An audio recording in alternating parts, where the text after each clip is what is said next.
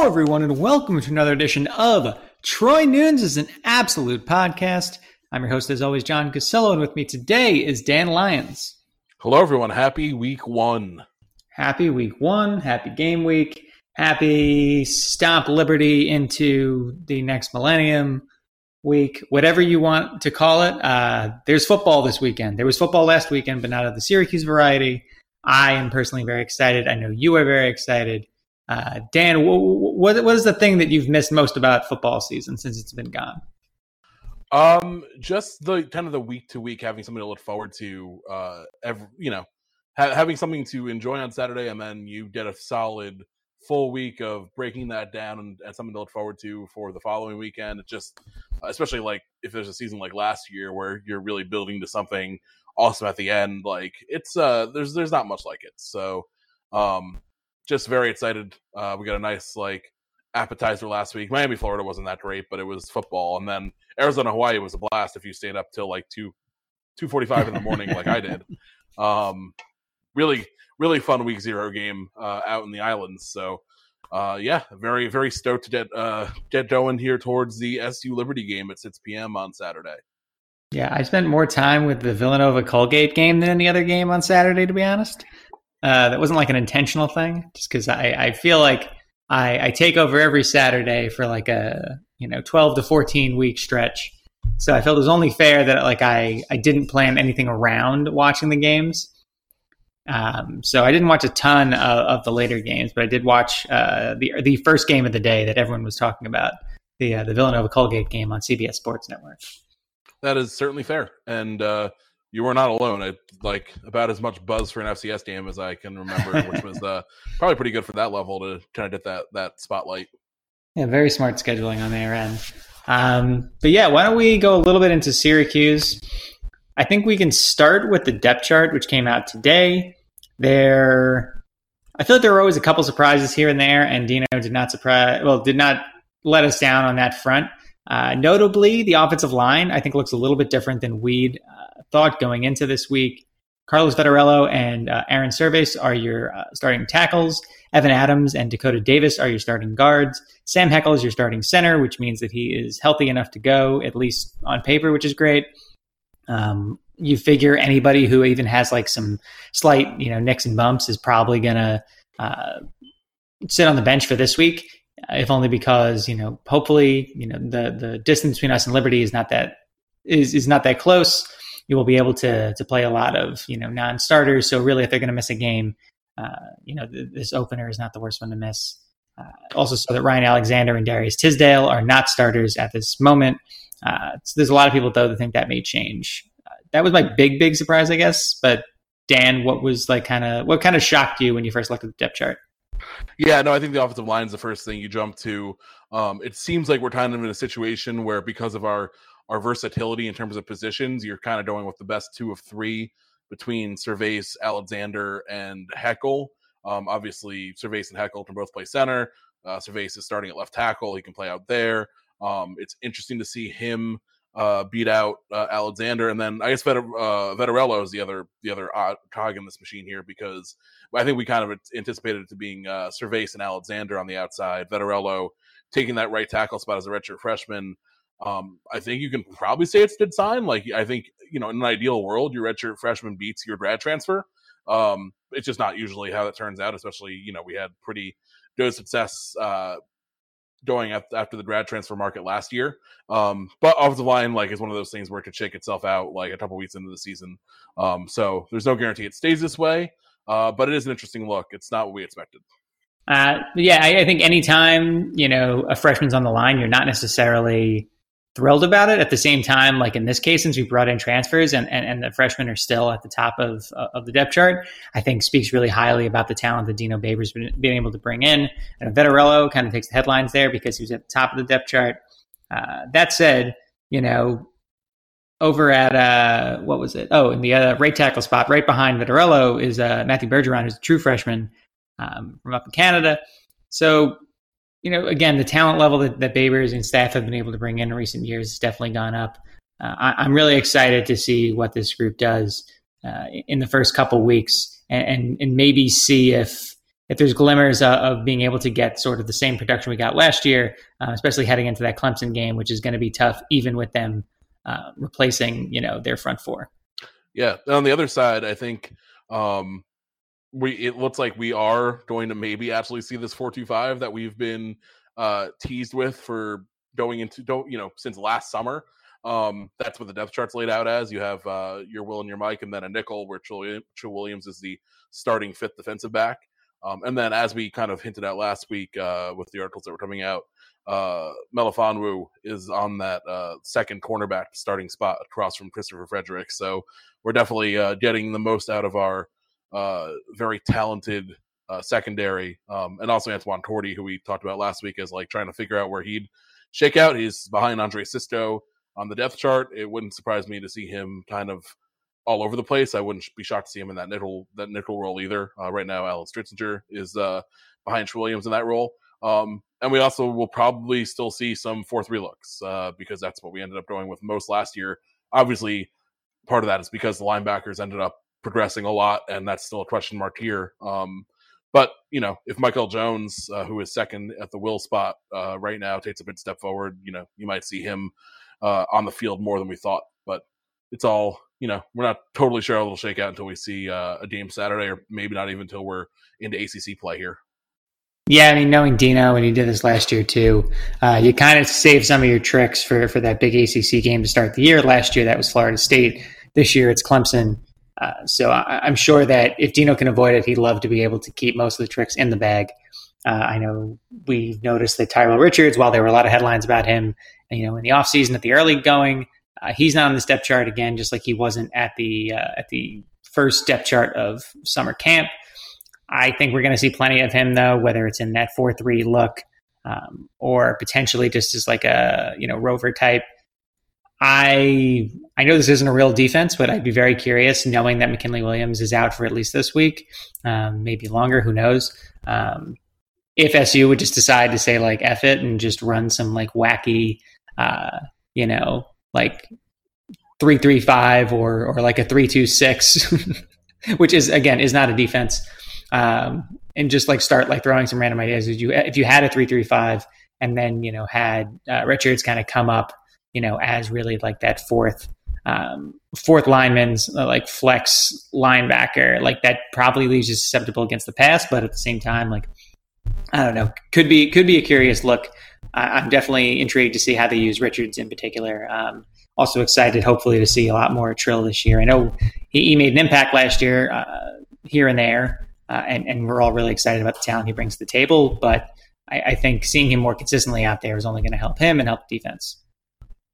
Yeah, uh, it wouldn't shock me to see a three-three-five look. I think we saw a bit of it last year, if I'm not mistaken. Um, I'd have to go back. At, you know, I, it's kind of a blur now, but um, I know in the last couple years we've definitely seen a bit of it, and uh, with all the defensive back talent, um, if like our linebackers step up, uh, it wouldn't be a total shock to see something using uh, that alignment. Although, um, basically, it, it, seems like we're probably going to be rolling five defensive backs out most of the time, um, and then obviously the defensive line is farther ahead than the linebacker, so you you assume this uh, this nickel look, uh, you know, or the four two five is what makes more sense based on the talent, but um, it could also be kind of a game to game thing based on what the other teams bring. Like when we're playing Boston College and they're and they're you know running the ball 45 times for three and a half yards of carry, like you're probably going to want a, more of a four three. Um, and you know it, it, I think we've learned that this defense can kind of uh, be malleable, which is always good. Um, we're not going to like force ourselves into uh, just one hole and having some positional depth and and uh, across the defense aside from linebacker really helps because you can kind of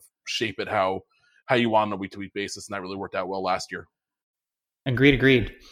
Uh, looking at the other side of the uh, the field for this one, uh, Liberty also released their uh, depth chart today. Have we heard if Ryan Willis, the Auburn transfer, is is is actually going to be able to go? Because I, have yet to see anything that indicates uh, whether he is or isn't. I know that he is not on the depth chart uh, for week one right now. Uh, that's going to uh, Stephen Calvert. But like I, I, have just I've rarely seen a high prof, higher profile transfer from like an SEC school go somewhere and, and for us still like not to know his, his eligibility status. Um, um, I'm just now being reminded that he's there because and everything I've read about Liberty, it's all been about Calvert, who obviously was the starter, I think, all of last year. Yeah. Um, I now remember that Ryan Will is there, and he's like a former four star guy. He played at Auburn. Um, you would think he'd be a guy who could challenge for playing time, but yeah, I I have no idea. I, I don't know what his status is at all. I'm gonna do a cursory look here. Um, but he hasn't really come up in any of the kind of preview material I've read for this game. Yeah, I mean, I looked on Google, I looked on Twitter, I, I have scoured the internet. I, have yet to see anything about him. Um, he was he was Virginia Tech. He wasn't Auburn. Oh, you're right. Was Ryan Willis? No, sorry. That what was who is the guy?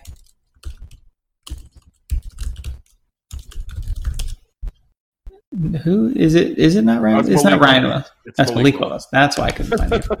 yeah. Okay. So we had the school right. We had the last name right. We did not have the first name right because there are multiple Willises playing quarterback in the southeast. Um, yeah, that's that's my fault. What? But we still don't know if he's playing. he was seeking immediate eligibility. I know he was. Yeah. Uh, yeah. This is this is odd. Yeah, I'm not seeing anything past like July 9th, July 10th, which is when he made his decision. That's very strange. Yeah, oh, super weird. Four hours ago, there was something from the Liberty uh, site, Sea of Red. Uh, this is great radio.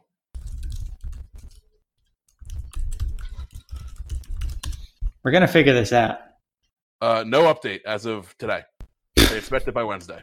So yeah, his waiver still hasn't been cleared because, and and this goes whether you're Syracuse or Liberty or Alabama or whomever. Um, not if you're Michigan, but if you're like anyone else, um, the NCAA will not do anything uh, under a timetable that makes sense. Like you know, we're playing a football game on Saturday. Maybe we can find out if uh, our SEC transfer quarterback can play. Not like even if it's no, at least you have something. Like this is ridiculous, and, and and obviously this like if anything, it probably benefits Syracuse. It's still ridiculous. Yeah, this is Zod. I know too. It seems like they are going to be missing. There's a lot of question marks at receiver for them, which is not going to bode well if you want to keep up with SU. Uh, it seems. I mean, I'm looking at uh, Sea of Red as well. Uh, looks like uh, looks like right now uh, Noah Frith is out with a fractured foot. Uh, Caleb Coleman, CJ Yarborough are questionable. Um, that's not, again, a great thing for them right off the bat.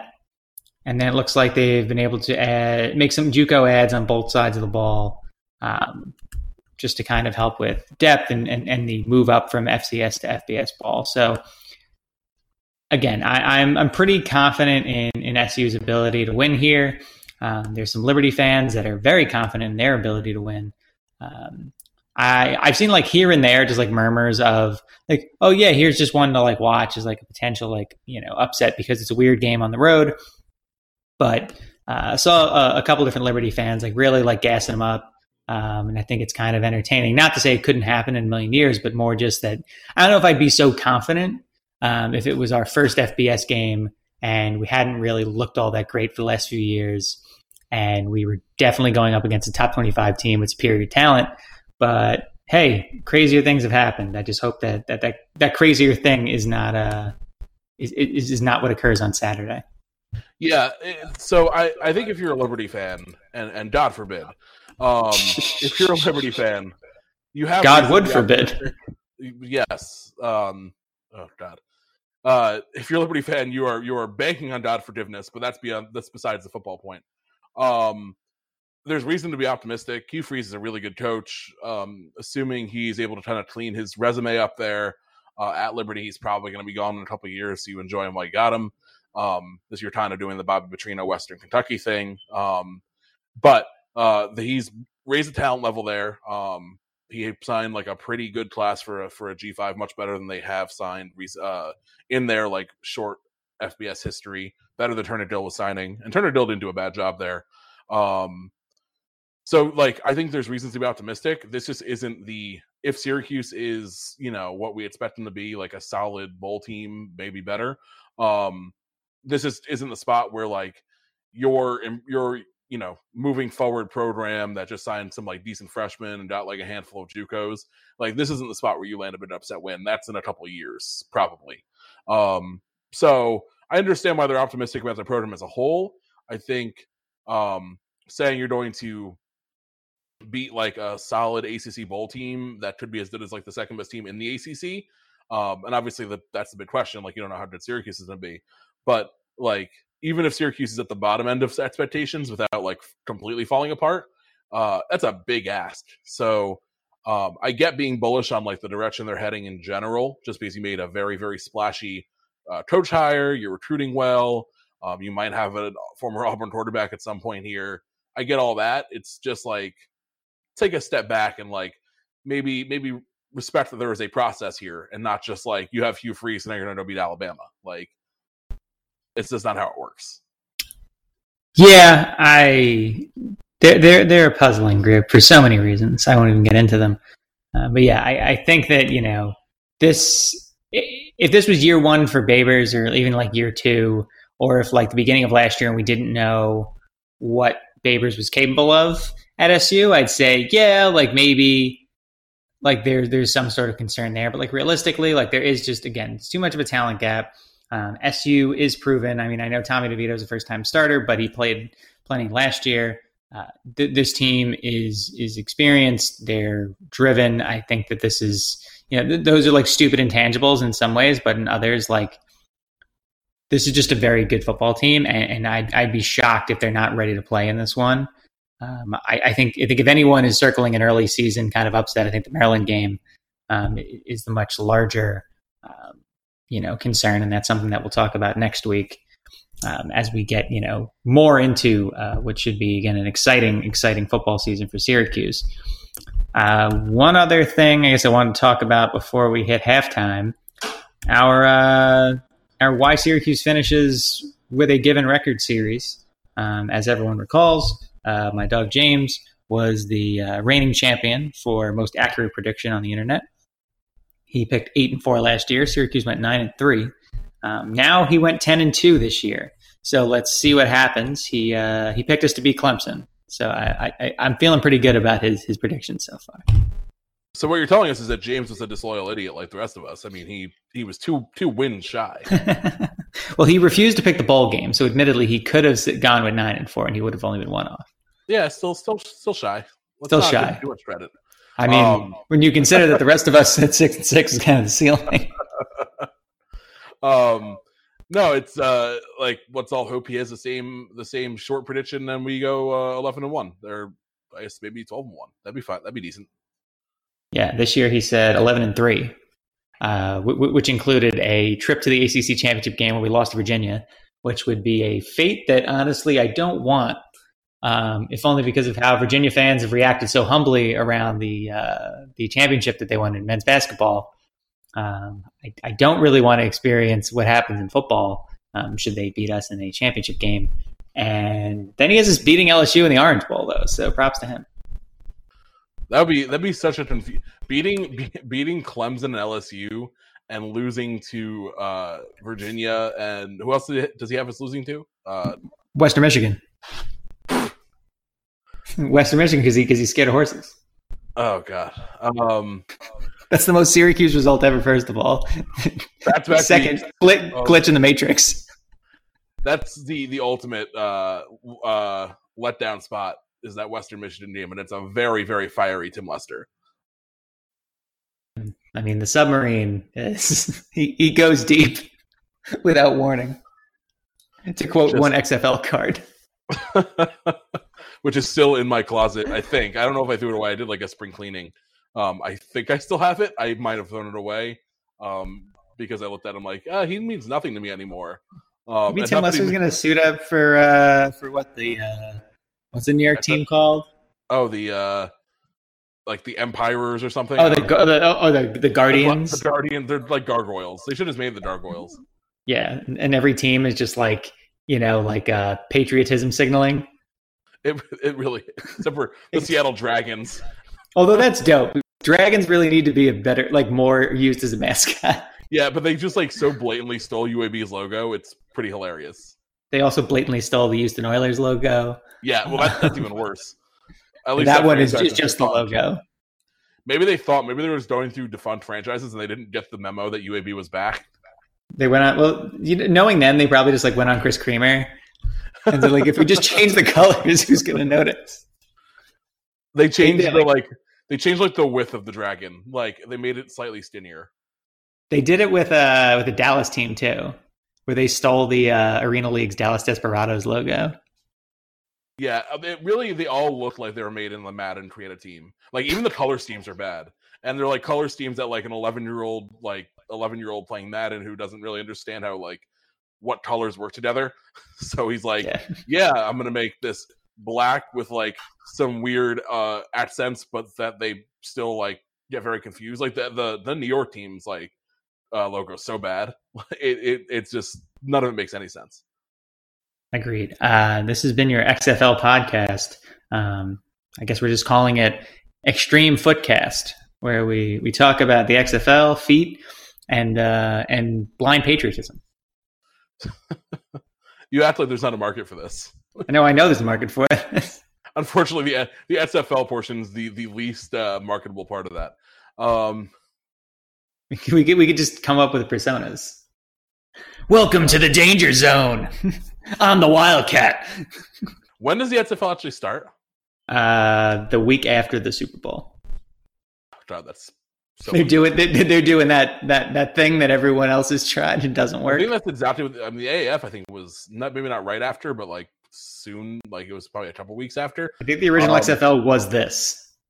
I was gonna say we should like it'd be it'd be just basically ripping off like a full cast bit, but we we should uh consider um trying just doing an unannounced XFL podcast uh sometime in the spring.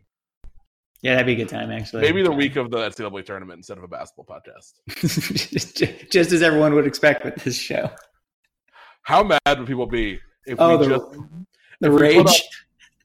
A bast like we it's it says it's basketball. Like oh, we're talking about Syracuse as the fourth seed in the East, going up against Liberty again somehow. Um, the thirteen, and like we're gonna break it all down. Talk about Elijah Hughes's uh, first team All ACC campaign, but then it's just all XFL talk. It's, we're not going to watch any XFL, so we're not going to actually know what we're talking about either. well, we might if Eric Dungey plays. That's true. I will absolutely watch Eric Dungey play in the XFL. I'll watch Eric Dungey do anything. True. Uh, we, we we discovered on Twitter at the uh, watch Eric Dungey uh, jump over a crane um, idea was what was the Big hell? Crane. What the hell was the name? There was somebody had a great name. Um, Oh, it was Dungey Jumping. Yes, was, perfect. was the name was the name of the show. I said, like, we absolutely need this on the ACC network. You can't tell me they have better programming options available. Um, no. So the question is: Is Dun- is Dungey going to be a gargoyle or a guardian or whatever, or a dragon as a as a native Pacific Northwesterner? You know, I feel like I feel like we're going to do like territorial rights here uh, with these players. that is how they're doing it. Actually, yes, yeah, so super smart. He's probably a, a guardian Hooray. Which is is not the appropriate mascot for Dungey. He's never darted anything, including his own personal well being. Or but, his loins. Or his yeah, or his loins. um, but here we are. I will watch the hell out of Dungey Ball. Um, oh, that I'll do. Yeah, you, yeah, that's like the one thing you could do. And also, they need to get like they like however many Syracuse players they want to get on that team. Like, uh, obviously Amba's hurt, but like Steve Ishmael, get him back in the mix. I think he's um, hurt. Oh God, God damn it. Um, Andrew Luck, I'm sure he's available. I love that conspiracy theory. Yes, yeah, yeah. He's going to give up his his uh twenty like whatever millions available still to play for his dad. To play for his dad's shitty league. Um, that's the same guy. The same guy who said that Air Force was more valuable to the Big East than Syracuse was. That guy. God, Oliver Luck's awful. Um, Expert businessman. Get get Irv Phillips on the team. Um, he was in the AAF, so he he deserves a shot. Um, yeah, let's just make this happen. Yeah, get Omari. Omari Palmer's already uh, in the wrestling um, stratosphere. He's in the family. Yeah, perfect. Yeah, th- this will work.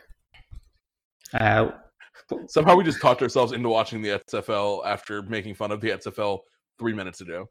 We're here. Let's. Uh, like we have nothing else to talk about this week. I know. but we already said this is a weird week. Uh, in any case, let's hear from our sponsor. And we're back with some beer. Uh, Dan, what have you been drinking? Uh, again, not a ton of new things, but I did enjoy uh, some of the subliminal verses from Lot City that have been sitting in my fridge for a while. Uh, luckily, they taste great still. Um, no real, I mean, it's a stout, so no real like aging concern there. Uh, and then I had uh, some Tasty BC, some superhero sidekicks uh, IPA, which was delicious. Very nice. On my end, went out for some happy hour on Friday. Grabbed a uh, Picnic Lightning from uh, Brouwerij West, uh, their brewery over here in LA. It was an unfiltered West Coast IPA. It was pretty good. Had I'm sure you guys probably have seen this on shelves over by you, but the Stone Notorious POG Berliner Weiss is excellent. Literally just tastes like juice, um, but super super refreshing. Um, had from State Brewing around here, a Tiny Motor, uh, New England Pale Ale. Had a 1903 lager from Craftsman Brewing, which I usually enjoy when I see it on draft. Uh, Modern Time Spaceways, uh, Hazy IPA, and then uh, Burn Daylight Brewing, which I mentioned like a month or so ago, uh, down Lomita. I grabbed a can of their uh, Pines IPA, which is pretty good. Very nice. I haven't. I don't know if I've seen that stone, um, but I'll keep a lookout for it because you know it's all over. Yeah, I, would highly recommend that one. Like I said, it's uh, super refreshing, really good. I mean, it's it's not as like addicting as grapefruit sculpin, but uh, de- definitely, definitely, probably going to get a six pack of it. I just grabbed like a, you know, whatever the hell that like 16, 17 ounce can, whatever they sell. Grab one of those first to try it out. Yeah, I'll, I'll be grabbing more for sure. Very nice. So I guess with the rest of our time here, and you know, we don't have to make this like a huge episode necessarily. Um, another topic I wanted to bring up was uh, our new uh, feature. Uh, Are you there, Troy? It's me, Facebook. Now, for for those who are unaware, um, Facebook is terrible, um, and the Facebook page for any site or just business or person will be terrible. And uh, this blog is no exception. Um, the people on there are not readers, to my knowledge. They uh, they act like they the articles don't exist, and they only uh, serve to let them argue with one another about things that, that don't matter. Um, my favorite art, my favorite comment from this one was probably uh, the following. Uh, while I don't believe this will actually happen, we're spelling out how it could. We start with the fact that there are a lot of toss ups on the schedule, and should most of them fall in the wrong direction, there's a path to get there. Even if that's not the one we want to see, then why write the article? Makes zero sense. Go orange. oh God. That one was great. The other one was oh, why would I read this cancer? which which if, if, that's not a ringing endorsement of uh, of this blog, I don't know what is. I, I enjoy I enjoy the guy who got really mad about the team not tucking their shirts in in Italy. Oh yeah, he was he was definitely a respects the troops guy. Um, and then also, I'd rather lose to Kansas than beat Niagara is perfect. That was also great. I think the best one actually might have been the comment on the article about it, about from Sean's nine and three article, which was um, in all caps, enough of the crap, let them play, and what happens happens. That's also just wonderful. Like there should be no content made about sports ever. Like the games, yeah. those games and the results are all that matter. Um, we we shouldn't ever discuss like what may happen or what did happen. Um, we should never discuss any ancillary uh, things around the school. It's just results, baby. We just want the numbers. You actually shouldn't even watch the games. You should just check the stores, but not on the internet because it doesn't matter. Um, you should just like maybe drive to a I don't know, maybe there should be a big bulletin board somewhere in each town. And you just look at the stores and then you drive home and then you just digest that 34 to, to 14 win that Syracuse had over Liberty and just like you, you just come to your own feelings about that. I, I, I agree. I, I, think that I, I, think that facts only blogs are, are the only blogs. Um, they're the only opinions that matter either. Um, because because obviously the only opinions are made of facts. uh, I love people so much. Challenge me. um, Dan, what would be the most surprising thing um, for you to happen to Syracuse football this year, good, bad, or otherwise? Uh, the most surprising thing would be like winning the national championship. Um, I think that would go just ahead of like a winless season. How about the most? Like, how about, yeah, the most surprisingly reasonable thing? Oh, okay. Um, I think dipping back down to like four and eight or three and nine would be, would be pretty surprising. I, I just I don't see with how how with the returning talent on this team, um, just acknowledging there are some question marks, but they're not like they're not crazy question marks. They're college football question marks, like that every team has somewhere. Like Alabama has linebacker questions. Um, it's like obviously their linebackers are five stars, ours are three stars, but still like our question marks for Syracuse this year are very much like grounded in like what teams deal with every season. Um, so considering all the talent and all the depth that we are returning from a 10 win team and a quarterback who at the very like has won like pretty big college football games already. Um, obviously kept us from losing a bad North Carolina team and then beat a talented, if very flawed, Florida State team like a drum. Um, I'd be very surprised if we slipped back below. I would say even below eligibility. Like I, I think sits and sits should be the floor for this team. Um, barring a DeVito injury, yeah, I have to. Barring a DeVito injury would change the the outlook. Like that's like even even beyond the linebackers and some other things. Like I think the quarterback depth is the single um, biggest concern just because like it's it's very like we don't even have a um like we have nothing proven behind him. So that'd be very troubling. But if he stays healthy, um yeah, I, I struggle to think that this team doesn't uh doesn't eclipse, you know, probably a solid sits and sits to to eight and four. Um outside of that, like, you know, nine or ten wins seem like more likely than than four or five to me. Yeah, I think the numbers say that 10 wins are just as likely as five, uh, which is fun. And that's an entertaining place to live uh, for a football program. Especially for uh, regular season. Like, that's, I think you'll sign for that. Yeah, usually. I think for me, I don't know if this would be surprising um, for most like long tenured Syracuse fans or even short tenured Syracuse fans. Um, but I feel like it's well within the realm of possibility that Syracuse goes 10 and 2 but misses the Orange Bowl uh, because uh, LSU is ranked higher and because they decide and because Notre Dame's like steals the Orange Bowl for like their their once in a like six year stretch that they're allowed to do so because they're also ranked similarly. Yeah, that'd be very unfortunate. We need to root for Notre Dame to like fall below. Like we need to like obviously don't play them this year, which helps. We need Notre Dame to like only only win eight games. That'd be very nice. If we're going to challenge for the Orange Bowl, which is a big question, we need to do a lot. But in that case, like it's I shouldn't have to convince you too hard to root against Notre Dame this year, but you should probably root against Notre Dame this year if we have like really lofty expectations. Yeah, for a refresher for everybody, the uh, the qualifications for the Orange Bowl two out of every three years um, is just be the highest ranked ACC team in the college football playoff. Um, if the top ACC team goes to the uh, playoff, well, the, be, so be the top ranked team in the playoff rankings. If the top team in the ACC finishes in the top four, and lately that's been Clemson. So if Clemson goes to the top four, the uh, Orange Bowl, two out of every three years, is available to and, and, an automatic bid for the top ACC team, unless one out of every six years, I believe, um, Notre Dame can take that spot if they are ranked higher and or within um, one win of the team they're up against. So ideally, um, if Syracuse goes nine and three, everyone will probably be pretty excited. And then if Notre Dame is ten and two, or nine and three, or even eight and four, um, eight and four would be tough just based on a rankings thing. But realistically, like if Notre Dame's ranked around the same place or ranked above, like there's not necessarily going to be this. Uh, it's depending on who else is in that ranking area, um, there's a very real chance that SU gets left out. It also depends on what happens with SEC and Big Ten.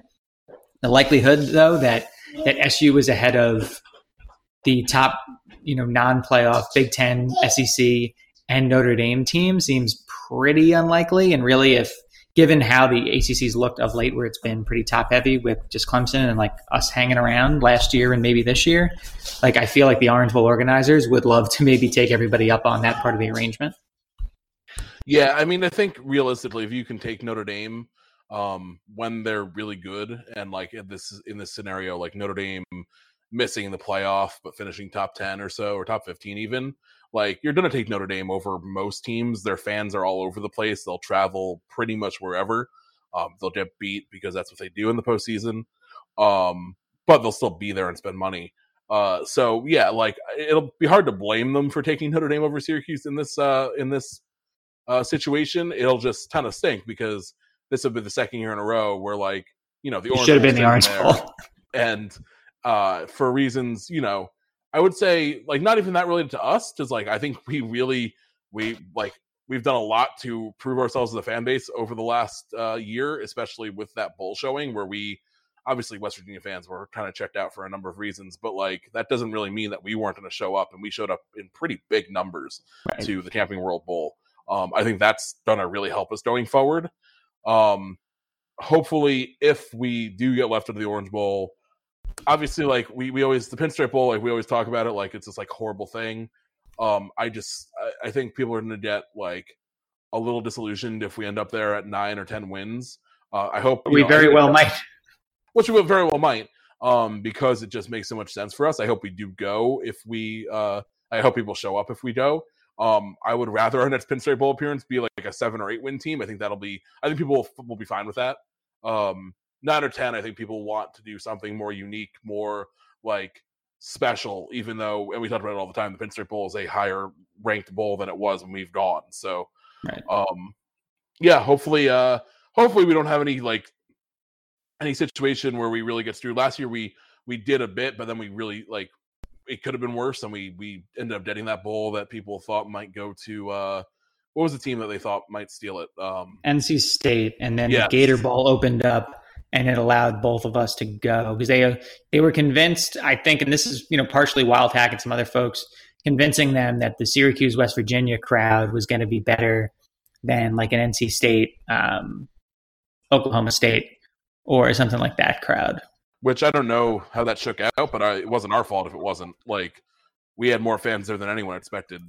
We were top ten. I think the game was top ten in terms of attendance, like other than the playoff games the Gator Bowl last year attendance was 38,000. So uh, Wildhack was right. uh, and we were, I think we were over 50. Yeah, I mean, it was well attended game, I think. Oh, it was 41. Yeah, so it was yeah. not that, it was, it was a decent amount more, but it was, you know, a couple thousand more, but that's, you know, the couple thousand more were coming from the Northeast largely versus right.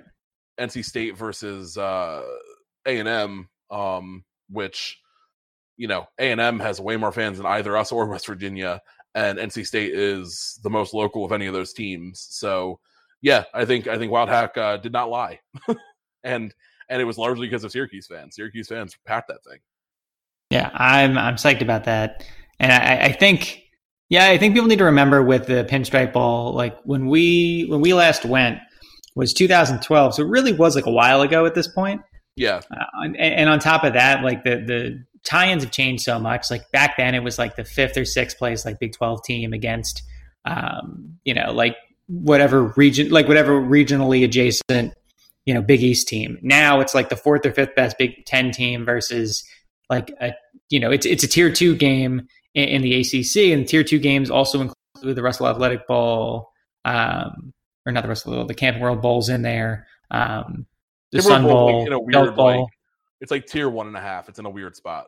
Yeah, ACC does like a weird thing, but they, they do try to both create variants and group teams regionally where they can. Um, so really, like if we make a bowl in four out of five years, one of those four we're going to be in the Pinstripe Bowl, even if we won ten games, all of them.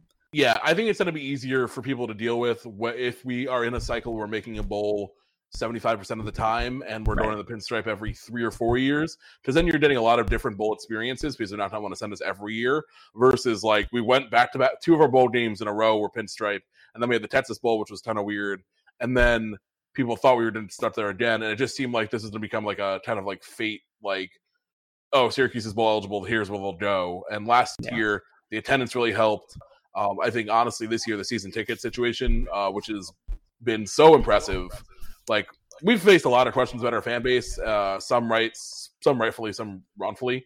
Um, I think we've answered a lot of them, and I didn't honestly expect one 10 win season to, to spur the turnaround we've had. Um, where we're going to have our highest attendance in like 25 years, probably this year. Uh, you guys showed the hell up. Yeah, no, and I expected us to probably sell another four or five thousand season tickets, and we are gonna probably push ten.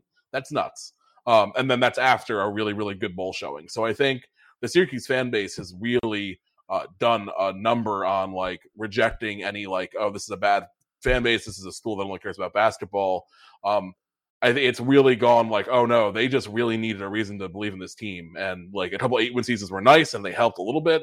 Um, but but when they're followed up by you know crashing back to earth, um, you obviously lose all of that goodwill. Ten wins is really something. Uh, playing Clemson two really really tough years in a row is something. Um, like I'm I'm personally impressed by what a difference uh, that season made. I thought it would it would take a couple of those years to really get to where we the progress we've had in one year, and obviously some credit goes to like the ticket office and SUA who has really capitalized on it.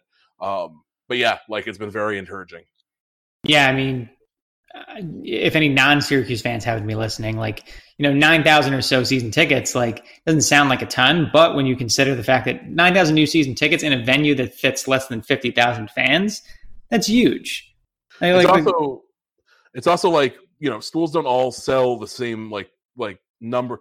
I saw there was like Rutgers fans making fun. It was like Rutgers had like thirty thousand season tickets a couple years ago or whatever, and that's it's been like sliced in half since because of but but like Rutgers, uh, it's a state school. It's a much bigger school. They're selling uh, to, I'm guessing, a lot more um, like just local like t- things tied into the state. Um, you can't really compare it. And then the raw attendance numbers, Syracuse had more people. So like just as Rutgers has more season ticket holders than Syracuse, even though they've had losing seasons, like Syracuse is only choosing to sell a certain percentage as season tickets, and you can't really compare apples to apples. Yeah, apples oranges. literally, literally, or apples or, or, apples or rotten or rotten apples to oranges. Yes, so like you know, we it's it's just always going to be a very unique thing because we're a private school because you have people. Uh, you know, it's in a, a, a you know decent sized metropolitan area, but you to really start to hit capacity, you have to push like the Rochester tickets, the Utica, the Binghamton, um, even Albany, um, so it's just like a different situation versus like yeah if we were an hour and a half from new york city and our alumni were all right here yeah we could probably sell 30,000 season tickets more easily or 16,000 season tickets like has been uh the case more recently for them. But yeah so either way selling 9,000 more um or 9,000 is, is is really impressive and uh very commendable. And hopefully I, I mean hitting that 10,000 number doesn't even seem that ridiculous like the push continues. I assume they're going to sell seasons up until the season starts, um, and then they'll probably start to sell some multi-game packs, especially if things start uh, things start hot. I can't even imagine what will happen if we beat Clemson. Like they might sell out the rest of the year. Like it's not that's not that crazy. Yeah, no, I, I completely agree. I, I, I, shudder to think what happens next. Um, I think we'll get to plenty of Clemson uh, in a couple of weeks, um, as that's going to be arguably. I mean, even if God forbid something happened against Maryland, um, I still think it's going to be one of the more anticipated games at the Dome in you know the last couple decades. So I'm psyched about that. I can't wait to cover everything around that game. Uh, Dan, before we go, a quick prediction. What do you think happens and why against Liberty? Um, I'm gonna I'm gonna drink the Kool Aid here. Uh, I feel good about it. I think Liberty. I, I think they're going to be a reasonably decent G5 opponent, but I think this team is going to come in motivated. They're going to want to prove that last year wasn't a fluke. Um, not that there's like a lot of talk of that, but um, you know, I think there are still some question marks over like, okay, where are they going to go from this one, you know, blippy season? Um, and like, I, I just, I don't think getting motivated for week one should be that hard um, for any team. It's just like you haven't played in in eight months. Um, DeVito's in a while to go out there and really prove himself. Uh, so I'm gonna take, uh, I'm gonna go Syracuse 38, uh, Liberty 14. All right. Yeah, no, I, I completely agree with you. I think this team's going to be pretty jacked up. Obviously, having a number next to your name, even more so. I think that there's a lot of veteran guys who want to go out with a bang. I think there's a lot of new guys who want to show themselves. Um, I'm going to go a little bit higher scoring. I think this one ends up being 48 24 in favor of the Orange. Um, I think most of that is, you know, Liberty just kind of hanging around for a bit, um, scoring enough points to keep it respectable ish. But overall, like SU ends up, you know, closing the door uh, with reasonable amount of time remaining. Um, I don't think we'll be like thrilled about the result, but I don't think we're going to be disappointed by it either. Um, fully expect uh, SU to take home the victory here. Yeah, can't wait. It's it's felt like a, a very long time since the Camping World Bowl, and obviously the expectations have been unlike anywhere where I think either of us have seen them, at least in recent memory. Um, so yeah, just I think it's a nice first opponent too. obviously aside from like the, the off field issues, like the level of opponent where it's not like a total it's not like an FCS game where you could win 60 nothing and not learn anything. I think it'll be enough of a challenge to like we'll, we'll pick up on some stuff. Kind of like the Western Michigan game last year, which was a circus for a number of reasons. But um, the dumbest game. hopefully not as as weirdly dramatic as that one. Um, but uh, hopefully the offense looks similar at least through three quarters, uh, through the first, second, and fourth quarter, uh, as it did to that one. It actually reminds me that you and I were going to uh, do the research on that like dumb dumb game thing that we just never did this off season. Oh yeah, we should remind. We should set like a reminder of some sort to do that for next year for like May. Maybe maybe maybe there will be no more new dumb games.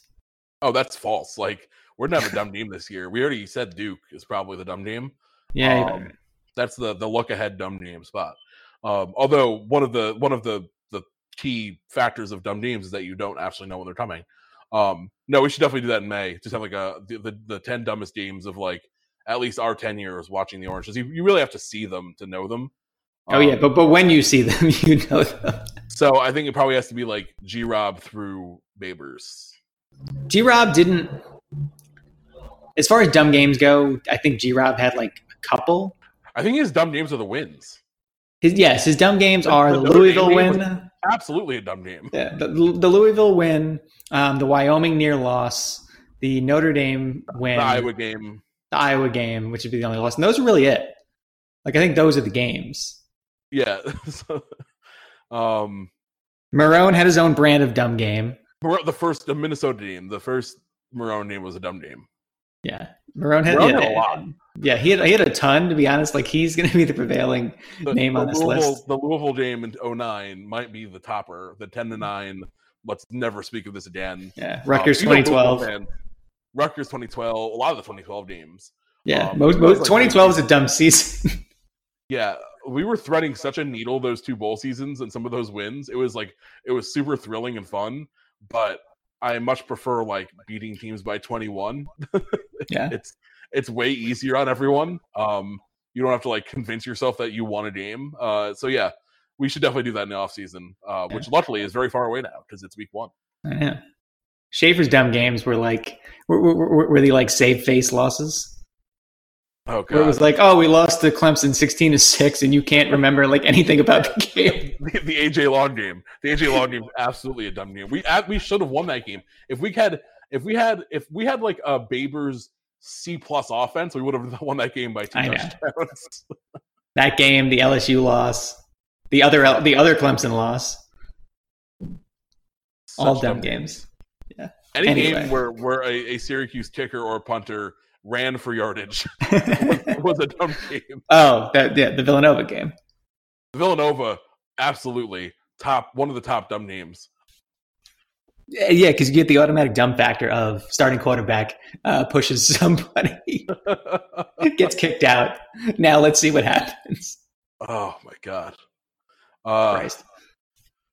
It's almost anyway. like unfortunate that such a high percentage can qualify we really need to whittle it down to like top 10 over well then I, I think what we need is like three different articles and there's like different varieties of dumb games. Yeah they're, they're they really they really do have it there's a spectrum. Yeah for sure. there's like there's like frustratingly dumb hilariously dumb and then there's like mind numbingly dumb. All right um, with that in mind uh, dan anything else before we go? No i'm just really hoping that that saturday is not joining this list. I would very much agree uh, for many, many reasons. Uh, anyway, that was Dan. I'm John. Thank you, everybody, for listening to Troy Nunes is an absolute podcast. You rate, review, subscribe on iTunes, on Megaphone, on Spotify, on Stitcher, on numerous other apps and services. And go orange. Go orange.